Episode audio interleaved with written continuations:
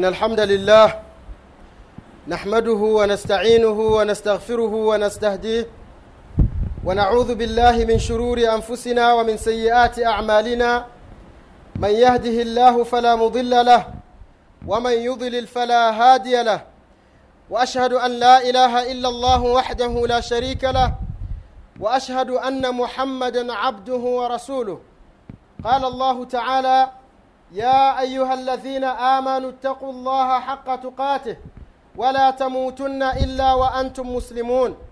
وقال الله سبحانه وتعالى يا أيها الناس اتقوا ربكم الذي خلقكم من نفس واحدة وخلق منها زوجها وبث منهما رجالا كثيرا ونساء واتقوا الله الذي تساءلون به والأرحام ان الله كان عليكم رقيبا.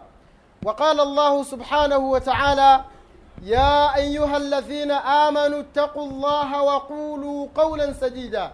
يصلح لكم اعمالكم ويغفر لكم ذنوبكم ومن يطع الله ورسوله فقد فاز فوزا عظيما. اما بعد فان اصدق الحديث كتاب الله وخير الهدي هدي محمد صلى الله عليه وسلم. وشر الأمور محدثاتها وكل محدثة بدعة وكل بدعة ضلالة وكل ضلالة في النار. اللهم إنا نعوذ بك من عذاب النار. نقزانك كتك إيمان. بعد يكم حمدي الله سبحانه وتعالى. نكم تكي رحمة. متمويت محمد صلى الله عليه وسلم. نكوسيين نقزانك pamoja na kuihusia nafsi yangu kumcha Allah subhanahu wa ta'ala. Ndugu zangu katika iman kwanza kabisa tutangulize radhi kwa waislamu kwa sababu ya kuchelewa na hii ilipangwa na allah subhanahu wa taala. Lazima tukubali makadirio ya allah tabaraka wa taala. Na insha allah mwenyezi mungu akipenda hutuba yetu ya leo tutazungumzia tiba ya madhambi. Ulimwengu sasa hivi ndugu zangu katika iman umezingirwa au ume, ume, ume, ume umetekwa na makosa makubwa ambayo ni madhambi. Na ndio maana unaona kwamba waislamu au wanadamu kwa ujumla hatuko katika amani. Upende ndugu yangu katika imani. Usipende ni lazima jambo hilo ukubali kwamba sisi hatuko katika hali nzuri. Ima ndugu zangu katika imani ya kiuchumi au ya amani au katika hali zozote hata za kiibada bado ndugu zangu katika imani tuko katika mtihani mkubwa. Na hasa wakati ambao umma wa kiislamu unahitaji kupata daula ya kiislamu. Watukufu wa islamu kawaida hauwezi ukatibu maradhi kama hujui unaugua nini. Ndio maana ukienda hospitalini daktari kwanza anakukagua anakupima anakuuliza maswali unaumwa nini? Kuna tatizo gani? Unajisikiaje? Baadaye sasa ndo anakuandikia unatakiwa ukapimwe kitu gani na kitu gani kisha baada yake unaandikiwa dawa. Dawa hizi anakupa anakupa muda kwamba nende ukazitumie saa fulani na saa fulani kwa sababu tayari amejua unaumwa nini. Vile vile ndugu zangu katika imani hatuwezi tukatamani mazuri au tukatarajia mambo mazuri bila kujua kwamba sisi tuna matatizo gani au ni wapi tulipokosea. Waislamu ndugu zangu katika imani tuko katika mtihani wa madhambi. Hii iko wadhi ndugu zangu. Ukienda katika taasisi za kiserikali utakuta ufisadi mtupu. Ukienda katika taasisi binafsi utakuta ufisadi mtupu. Ukienda katika miasasati islamia utakuta ni mtihani mtupu ndugu zangu katika imani. Njoo katika miasasa al usaria miasasa ya kifamilia. Unakuta ndani ya familia zetu tuna matatizo na tuna mitihani mikubwa watukufu wa islamu unapotoka nyumbani kwako ukaenda kumtembelea ndugu yako ukakaa siku tatu au siku mbili basi utajua nini kinachoendelea kwa ndugu yako katika imani. Ya allah watukufu wa islamu tuangalie majumba tuliyoyajenga. Yote majumba yale yamekaa kimasia hatujajenga nyumba ambazo ziko katika, mi, katika mazingira ya uislamu. Unakuta mgeni anaingia nyumbani akiingia pale nyumbani anaona mke wako anapika wapi watoto wako wa kike wanakaa wapi wanalala wapi wakizungumza wewe unasikia. Kwa hiyo hakuna ambacho kinachokuziwia wewe kuacha kufanya madhambi.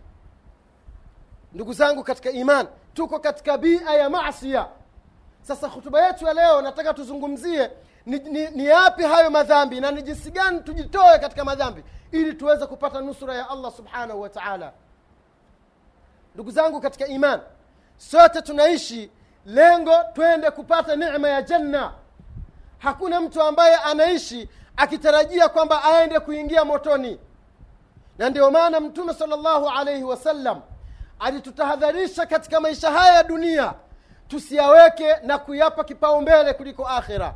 Na mwenyezi mungu jalla waala akaja akazungumzia kwa kusema katika suratu lala mwenyezi mungu subhanahu wa taala anasema nyinyi mnafadhilisha dunia lakini akhera ni bora kuliko dunia. Mtume alaihi salatu wassalam akasema addunia mazraatu lilakhira kwamba dunia ni mashamba ya kesho akhera. Kwa hiyo ndugu yangu katika iman leo hii ukija kuondoka utakayokwenda kuyatumia na kuneemeka nayo ni haya ambayo ulioyachuma katika maisha yako ya kidunia sasa dunia yenyewe ndugu zangu katika imani tumeiharibu. Leo hii ukitoka hapa msikitini hatua mbili tatu za kufika barabarani umeshakutana na wanawake wamevaa uchi karibu ishirini. Ukiinamisha macho wapo. Ukiangalia mbele wapo. Ukiangalia nyuma wapo. Hawa wanawake wametoka katika majumba gani? Si majumba yetu sisi waislamu? Kwa hiyo ndugu yangu katika imani madhambi yameenea katika ulimwengu na hiki ndio kizuizi kilichotuzuia mpaka tusipate daula ya kiislamu. Imefikia kipindi ukizungumzia jihadi kwenye mimbar watu wanakupima katika mazingira tofauti. Wanasema mtu huyu yuko hivi mtu huyu yuko hivi. Kana kwamba mazingira hayo au mambo hayo hayakuzungumzwa ndani ya quran. Kana kwamba uislamu ulikuja kwa ajili ya kupakana mafuta. Waarabu wanasema uislamu umekuja kwa mujamala uislamu haukuja kwa mujamala. Uislamu umekuja uambiwe haki. Ufe ukiijua haki na uwe hai ukiijua haki. Ndugu yangu katika iman lazima tukubaliane kwamba dunia imechafuliwa na madhambi. Lakini lengo la kuizungumza hutuba hii naomba tukubaliane ndugu zangu ni kwamba wengi makhatibu wengi hatuyazungumzii hatuyazungumzii maasi tuliyokuwa nayo katika jamii maasi haya ndugu zangu katika imani ndio siri ya mafanikio yetu ikiwa yataondoka maasi haya. Lakini kama hayakuondoka tusitarajie kwamba tutapata kheri kwa allah subhanahu wa taala. Ima ni mambo matatu. Jambo la kwanza kuyanyamazia maasi ni mtu kuona aibu kumwambia ndugu yake mwislamu jambo la pili ni mambo yale ya utandawazi mambo ya digital kwamba kila mmoja na maisha yake. Lakini wallahi ndugu zangu katika iman uislam umekuja na manhaji salim katika dawa. Uislamu umekuja na njia na mfumo na system sahihi katika dawa. Mkubwa anayekushinda umri umfikishie kutokana na ukubwa wake bila, kum, bila kumdharau wala kumtukana. Na mdogo afikishiwe kutokana na udogo wake kwa kufuata taratibu ambazo uislamu umeziweka afikishiwe bila kuvunja heshima ya mtu na wala bila kuvunja kitu chochote ambacho kinaambatana na nafsi yake yeye mwanadamu. Watukufu wa islamu uislamu umepiga vita sana madhambi ndani ya qurani na ukatahadharisha watu wajiepushe na madhambi. Tena balaa kubwa mwenyezi mungu subhanahu wa taala akaja akazungumza kwamba yale ambayo yanayokupateni ni kutokana na madhambi mnayoyafanya wenyewe. Ndugu yangu katika iman ukiangalia katika hadithi za mtume salllahu alaihi wasallam mtume kaja akazungumzia mambo mengi ambayo ikiwa tutayafanya tutapata balaa yakiwemo kutoka kukitumia kitabu cha mwenyezi mungu subhanahu wa taala na mafundisho sahihi ya mtume wetu muhammad salllahu alaihi wasallam ndugu zangu katika iman miongoni mwa malengo ya kuizungumzia hutuba hii ni kathratu lghafla waislam tumeghafilika sana waislam tumeghafilika sana. Kana kwamba yanayojini duniani hatuyaoni. Kana kwamba mipangilio ya allah tabaraka wa taala hatuioni. Nikikusudia yanayojiri duniani na mipangilio ya allah subhanahu wa taala na kusudia kifo. Una wangapi unaowajua na sasa hivi hauko nao tena? Unafikiria wamekwenda wapi? Au unaamini kama wanavyoamini marasta kwamba bobu male yuko kwenye bustani anakula kuku kwa mrija. Make wao hawaamini kwamba alikufa. Waislamu kuna kufa na kuna kuulizwa na kuna kwenda kunaameka na neema za kaburini au adhabu za kaburini ndugu zangu katika imani. Sasa kwa nini tughafilike? Hali ya kuwa safari ya kila siku watu tunawazika kuna ambao ni wagonjwa na kuna ambao wanaondoka sio wagonjwa. Ajali ngapi zinatokea watu thelathini watu arobaini watu hamsini na nguvu zao wanakwenda. Kwa hiyo waislamu tumeghafilika sana. Tunatakiwa tuamke ndugu zangu katika imani. Na sio kuamka tu uijue nafsi yako kwamba hii nafsi sio yako. Ni amana umepewa na allah subhanahu wa taala na kuna siku mwenyezi mungu amana hiyo atakuja ataichukua wakati wowote. Na ndio maana ilmu ya kujua muda wake wa kufa binadamu ni katika ilmu lghaibi ambazo ni za mwenyezi mungu subhanahu wa taala. Wale watu wanaofanya shirki anaenda kwa mganga anakwambia fulani ndo kakuroga fulani ndo kakuroga. Lakini yeye mwenyewe pia hajui kwamba atakufa lini. Na wakati mwingine ile ni fitna tu ili apate kile chakula au pesa ambazo ulizozipeleka kwake. Watukufu wa islamu miongoni pia mwa sababu zimefanya mada hii nizungumzie kila aliyekuwa hapa ndugu zangu baraa la madhambi limemkumba. Labda uwe ulitubia kwa allah subhanahu wa taala.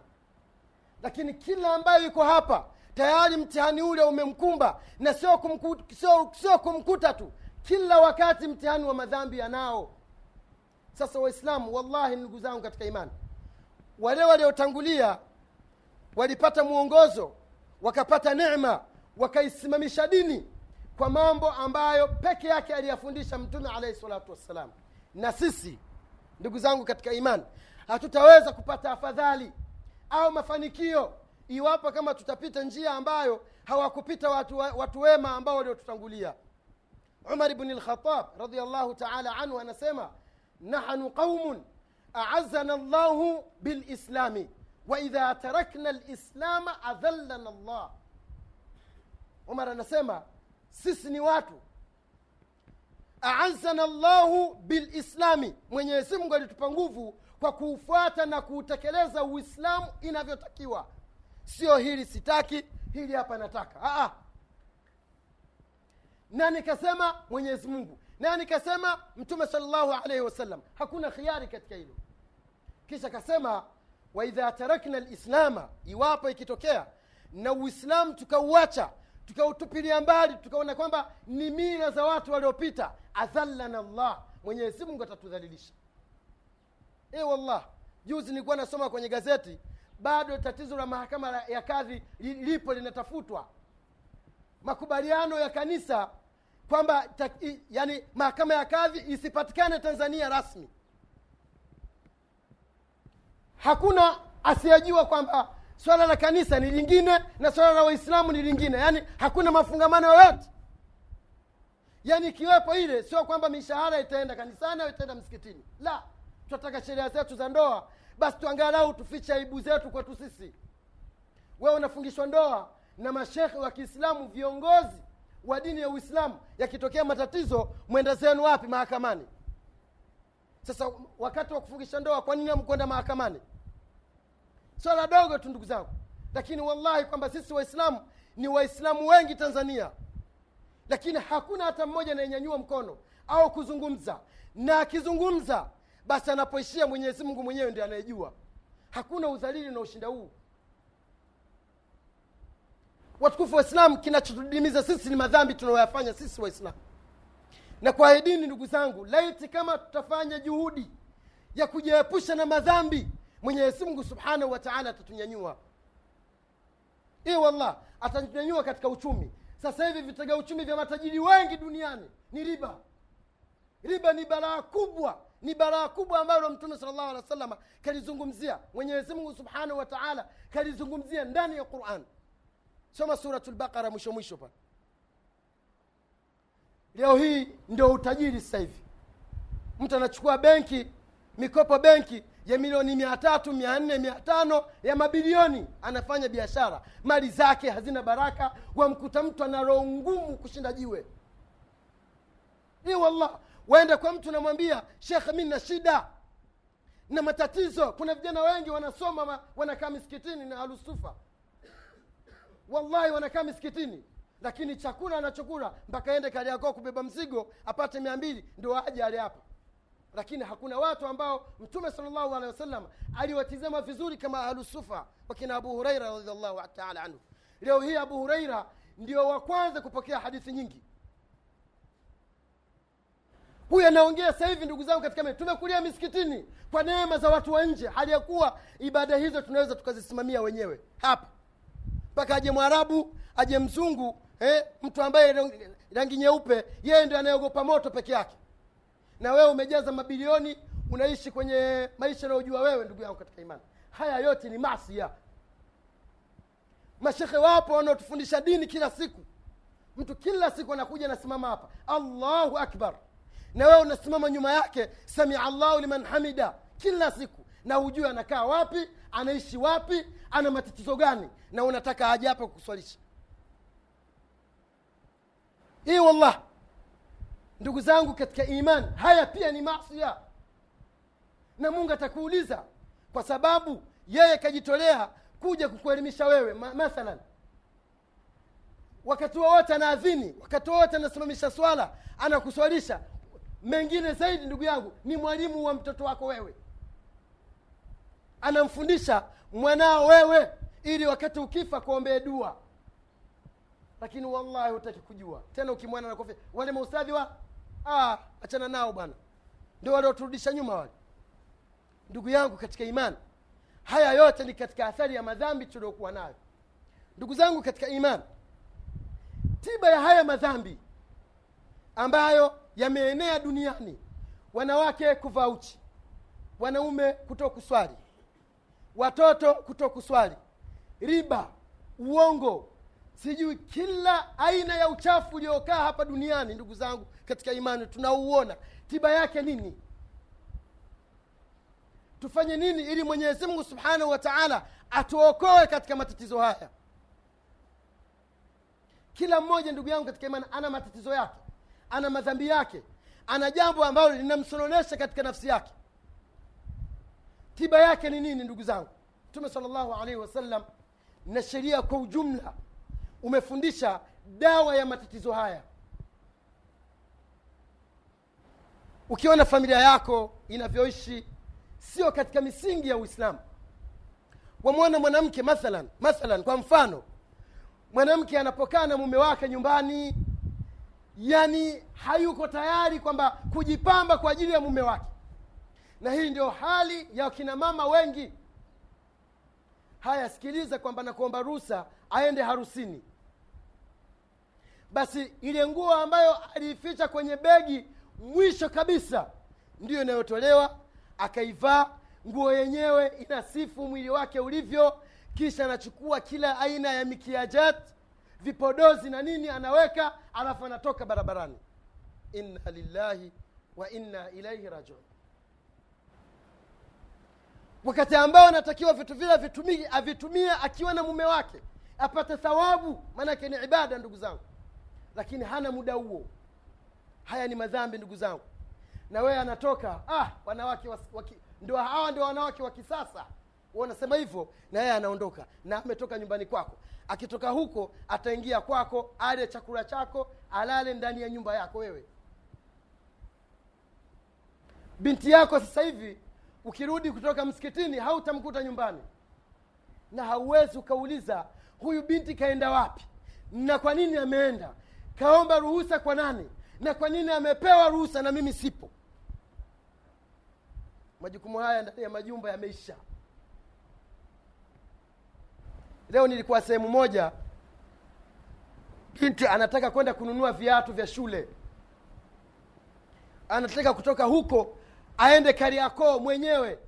Binti wa miaka kumi na sita kumi na saba aenda kununua viato vya shule wewe baba umekaa kwenye kochi unaangalia filamu.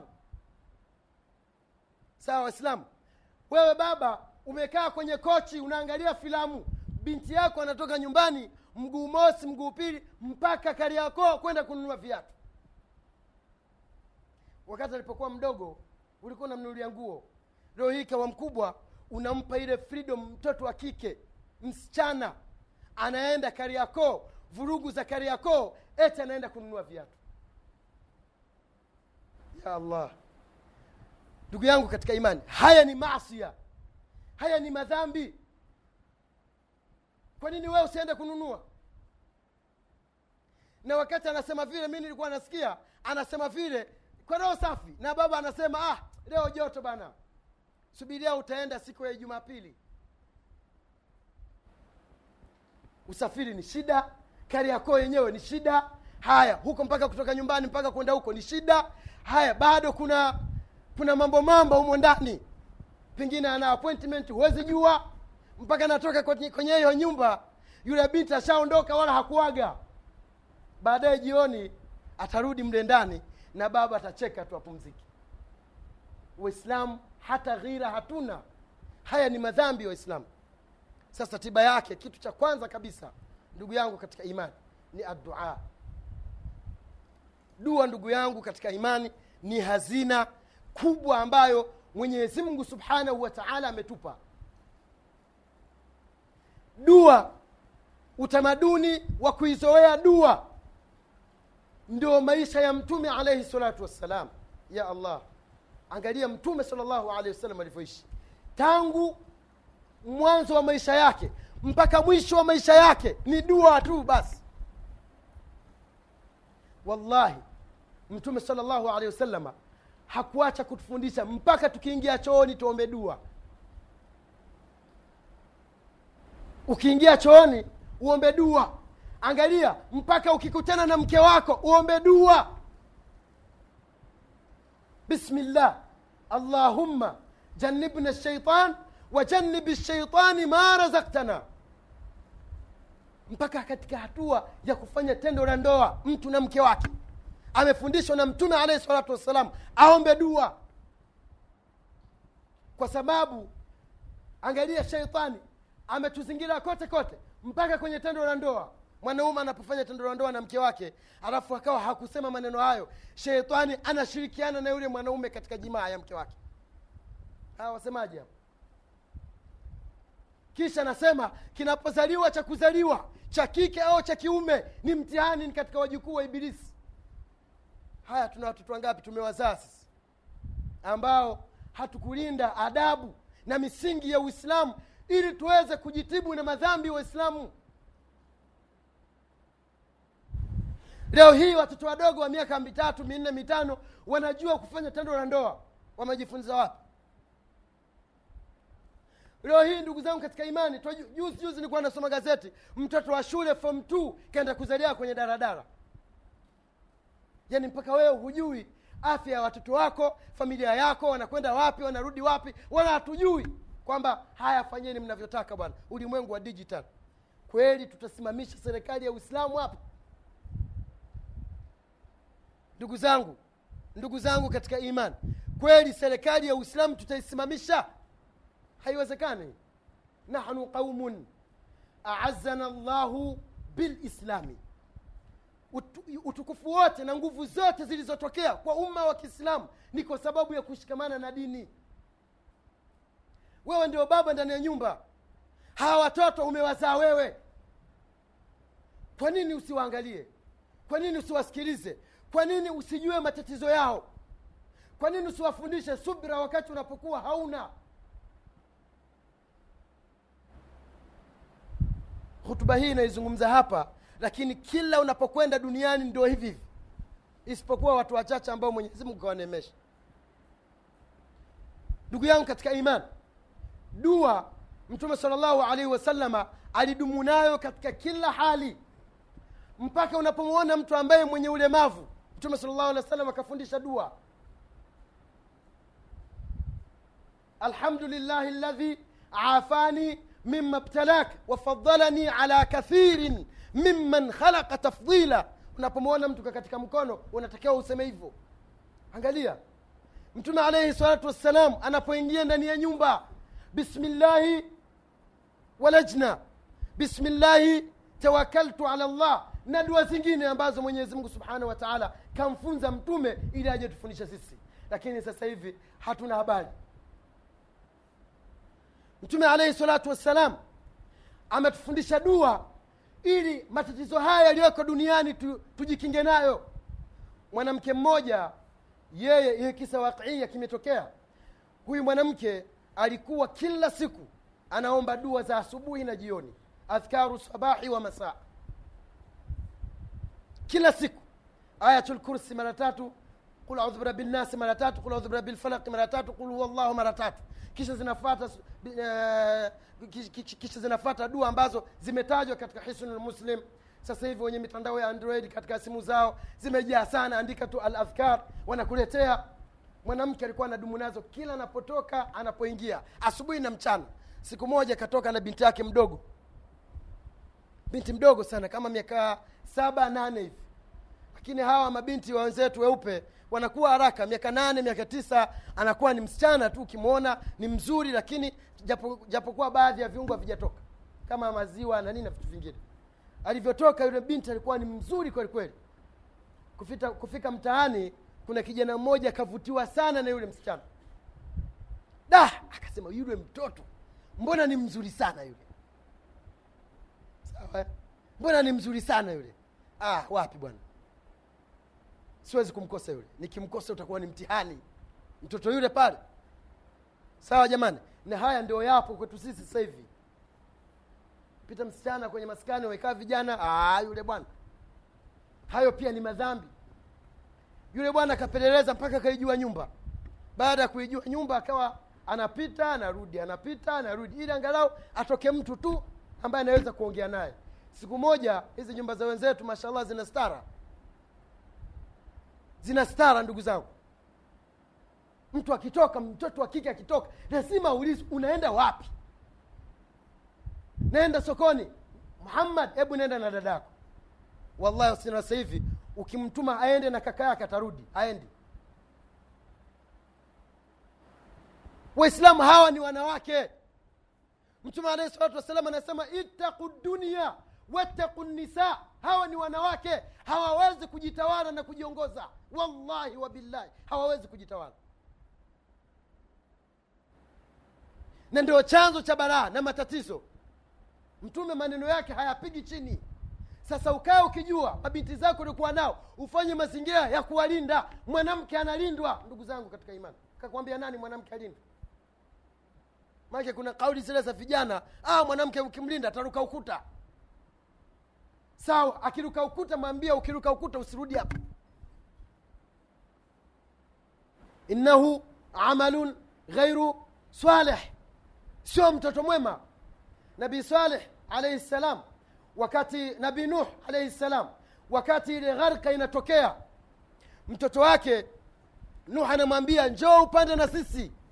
Yule bwana anamwambia ah baba maji yenyewe madogo hayo mi nitapita mlimani. Sawa baba mi nitapita mlimani. Nyie nendeni na roboti lenu mtazama huko. Lile gharka lilipokuja nuh akaona kabisa mtoto wake haponi. Akamwambia mwenyezi mungu mwanangu yule. Mungu alimwambia yule sio mtoto wako. Yule ni mtoto sio mwema. Innahu amalun ghairu saleh sasa huyo anayefikia kipindi cha kuruka ukuta na kukimbia au kufungua geti au kufanyaje huyo sio mwema na wakati mwingine foundation na msingi uliouweka kwa watoto wako sio mzuri uliwapa uhuru wakiwa wadogo. Yule mama siku moja mfanyakazi alikuwa anapitapita anaenda ku, anaenda ku, kutupa yale matakataka nje. Yule bwana akamwona akamwita. Akaambia bada saizi nzuri. We unakaa hapa? Anaambia ndio. Bana mi kuna mtoto humu ndani nimempenda sana. Lakini naona itakuwa ngumu mi kuingia humu ndani chukua hizi hela. Siku nyingine nitakuja ukitaka kitu mi nitakusaidia. Msichana wa kazi kama walivyo kawaida yao anapokuja kufanya kazi subhanallah hata stara pia ana yuko tayari kwa lolote? Alivyoona pesa ah, mbona pesa yenyewe ni kubwa kuliko hata huo mshahara? Akaingia ndani. Alivyotoka siku nyingine akakutana naye akaambia basi wewe yule mama akiondoka we niambie tu mimi nije. Nitakuja. Akaambia sawa nitakupigia simu akachukua namba ya simu akamaliza akaondoka. Kweli mama alivyotoka akapigiwa simu. Yule msichana yule bwana yule. Akaja akaambia yule msichana kalala mde ndani nenda tukalala alivyokwenda hakuona kitanda hakumwona mtoto. Allahu akbar. Anayezungumza kisa hii ni shekhe maarufu na anaaminiwa. Na kisa kimetokea waqia. Mara mbili yule bwana kashindwa kufanya zinaa na yule mtoto yule bwana kajiuliza hivi kuna nini? Mbona huyu mfanyakazi namwona? Yule mtoto simwoni. Siku moja akamwambia basi naomba namba ya simu ya yule mama. Akapewa namba ya simu akampigia. Kama mi ni fulani na fulani ni fulani fulani. Nilikusudia kufanya kitendo kibaya na binti yako. Na kwa sababu ulitoka naye bila kuvaa hijabu nikamwona nikamtamani. Akanivutia ikawa kwamba siwezi isipokuwa nifanye naye mambo ya machafu na yule binti yako. Lakini wallahi nimeingia nyumbani kwako mara tatu na simuoni yule msichana umefanya nini? Akamwambia mimi kila siku asubuhi nafanya adhikari za asubuhi na mchana na naiweka na, na nyumba yangu na vilivyomo ni, ni wadia ni amana kwa mwenyezi mungu subhanahu wa taala. Basi akamwambia siku nyingine ukitoka na yule msichana mvishe hijabu. Waislamu hii ndio athari ya dua. Sio hii tu dua imefanya mengi waislamu. Ndugu zangu katika imani mwenyezi mungu subhanahu wa taala ametuamrisha ndani ya qurani tumwombe yeye. Pale aliposema uduuni astajib lakum. Niombeni nitakupeni. Unapohisi una matatizo usiende kwa yoyote. Kwanza mwelekee mwenyezi mungu subhanahu wa taala. Mwambie mungu una matatizo gani? Kwanza kabisa. Wengi anapopata tatizo hata kwamba aombe mungu amtatulie lile tatizo anaangalia nyumba ya ghorofa iko wapi yule bwana asee tajiri sana ukienda kwake atakusaidia. Kwanza nenda kwa mungu. Rudi kwa allah subhanahu wa taala mwombe mwenyezi mungu. Mwombe mungu. Waislamu hatuna utamaduni wa dua. Yani sisi sio waombaji waislamu. Wallahi sio waombaji. Kwa nini nasema hivyo? Ukienda maka maka wakati wa hija kuna zile mawatinu listijaba zile sehemu ambazo ukisimama mtume alikuwa anasimama ananyanyua mikono anamwomba mwenyezi mungu kiasi cha kusoma suratu lbaqara mwanzo mpaka mwisho anamwomba mungu. Mtume wa allah subhanahu wa taala ghufira lahu ma taqadama min dhambi wama taakhara. Mtume kasamehewa hana dhambi anasimama katika zile mawatinu listijaba kiasi cha kusoma suratu lbaqara anamwomba mwenyezi mungu. Leo ukienda waislamu ukifika pale anakwambia ah, uh, omba omba tu alafu tuwezetu tunachelewa. Umetoka hapo umeenda maka kwa ajili ya kufanya ibada. Pia waambiwa unachelewa. Waislamu dua ina mambo makubwa. Angalia mwenyezi mungu subhanahu wa taala anasema waidha salaka ibadi anni fainni qaribun ujibu dawata dai idha daani. Tusione haya matatizo tuliokuwa nayo. Tuna kuna sehemu tumekosea. Wallahi ndugu zangu hatuna dua sisi. Mi na uhakika mwislamu anapodumu na adhikari za asubuhi kamil. Sawa? Akadumu na adhikari za jioni kamil. Kitu kinachoitwa usheitani na uibilisi haumpati.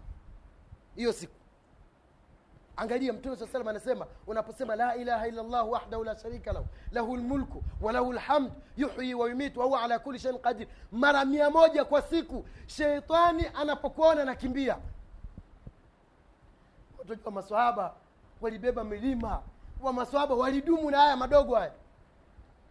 Waislamu maswahaba walidumu na haya mafundisho ya mtume sal llahu alaihi wasallam. Na uhakika mwanamke yoyote au mwanaume ukadumu na hizi adhkar asubuhi na jioni kila siku kila siku mpaka ukazizoea hauna balaa litakalokupata. Labda liwe ilo balaa mtume sala alih mwenyezi mungu anataka kukunyanyua daraja akuangalie utasubiri ama hautasubiri. Basi ndugu zangu katika iman mwenyezi mungu subhanahu wa taala anamwambia mtume sala llahu alehi wasallam waja wangu watakapokuuliza kuhusu mimi waidha salaka ibadi anni waambie fainni qaribun. Wanasema katika aya za qurani zilizoshuka katika aya za qurani zilizoshuka waidha salaka wayasaluna wayasaluna wayasalunaka mara nyingi mungu anamwambia qul qul qul. Ukisoma qurani sehemu ambazo mwenyezi mungu amekuja kutoa majibu. Alimwambia mtume sema sema sema yasalunaka ani lkhamri yasalunaka ani ruh yasalunaka ani nini zote zilizokuja mtume mungu anamwambia mtume sema. Lakini katika swala la dua waislam katika swala la dua mungu hakumwambia mtume sema. Mungu alimwambia waidha salaka ibadi anni. Mungu alimoja kwa moja akasema niko karibu. Ni kama vile ukiingia ofisini mtu akaja kukutafuta namtafuta bwana suleiman. Yule sekretari wako hajajibu ushafungua mlango niko hapa. Mara nyingi hiyo inatokana na yule mtu aliyekuja kukuulizia azizun indak yani ni mtu mtukufu kwako mheshimiwa kwako mtu nayempenda ndio mwenyezi mungu jalla waala katika mlango wa dua mwislamu anaponyanyua mungu amefungua mlango akasema sio useme ah, niko hapa.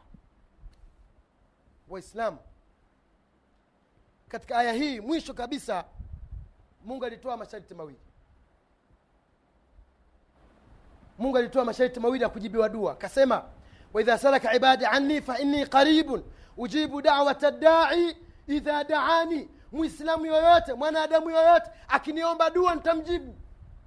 Kisha sema falyastajibu li walyuminu bi laallahum yarshudun angalia mwenyezi anavyotupenda kama wanataka kujibiwa dua zao faliyastajibu li kwanza na mimi maamrisho ya qurani kwanza wayafuate.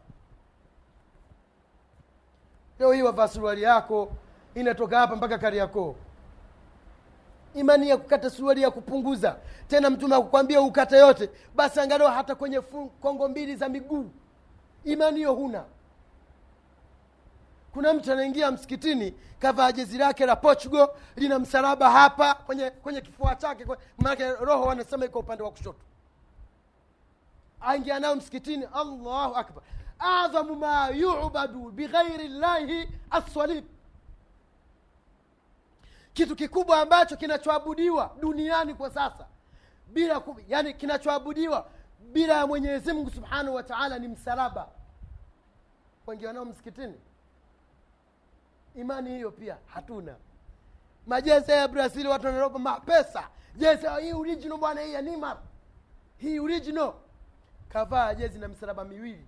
Jezi ya brazil angalie. Wow, chache yaani kulingana na jinsi lile kanisa lilivyoingia. Jezi na misalaba hii miwili kwa, kwa mmoja. Ndugu zangu katika imani. Wallahi tumwogopeni allah subhanahu wataala mungu asema mkitaka ni wajibu faliyestajibu li. Kwanza ya muhammad waambie waitikie sheria yangu. Sheria ifanye kazi nyumbani kwako. Watoto wako hawaswali wanakula ugali wako. Wewe kwa nini usiwaambie waswali? Watoto hawaswali. Binti yako havai hijab na wewe uko hai na uulizi kwa nini uvai hijab? Kwa nini? Tena mzazi watoto hawa wamenishinda ah, ukiangalia sana unakuta chakula cha watoto wako nguo za watoto wako wananunuliwa na mama anayeshinda anafanya biashara ya dagaa huko baharini forozani sio wewe. Ingekuwa wewe ndio unainunua kwa nini binti yako sitii amri yako? Kwa nini? Kwa nini mtoto asiswali? Alfajiri waamka unaenda kuswali. Allahu akbar. Una watoto wako karibu watatu wanne watano wamebaligh na wako ndani. Unaswali nini sasa waislamu. Mariam wakati yuko tumboni mwa mama yake mama yake alikuwa anamwomba mwenyezi mungu kwamba kitoto hiki kitakachokuja kiwe chema. Dua ina, ina, ina, ina kazi kubwa sana ndugu zangu. Kisha ndugu zangu waliyuminu bi waniamini mi mungu. Mpaka sasa hivi waislamu tupo hapa hapa msikitini lakini kweli hatuamini ule ukubwa wa allah subhanahu wataala yaani kama tuna shaka hivi mi niseme tuzitengeneze familia wallahi serikali itasimama yenyewe tuwe watu wema tutengeneze familia zetu aqulu qauli hadha واستغفر الله لي ولكم وعن سائر المسلمين والمسلمات فاستغفروه huwa alghafuru rahim wa huwa albaru lkarim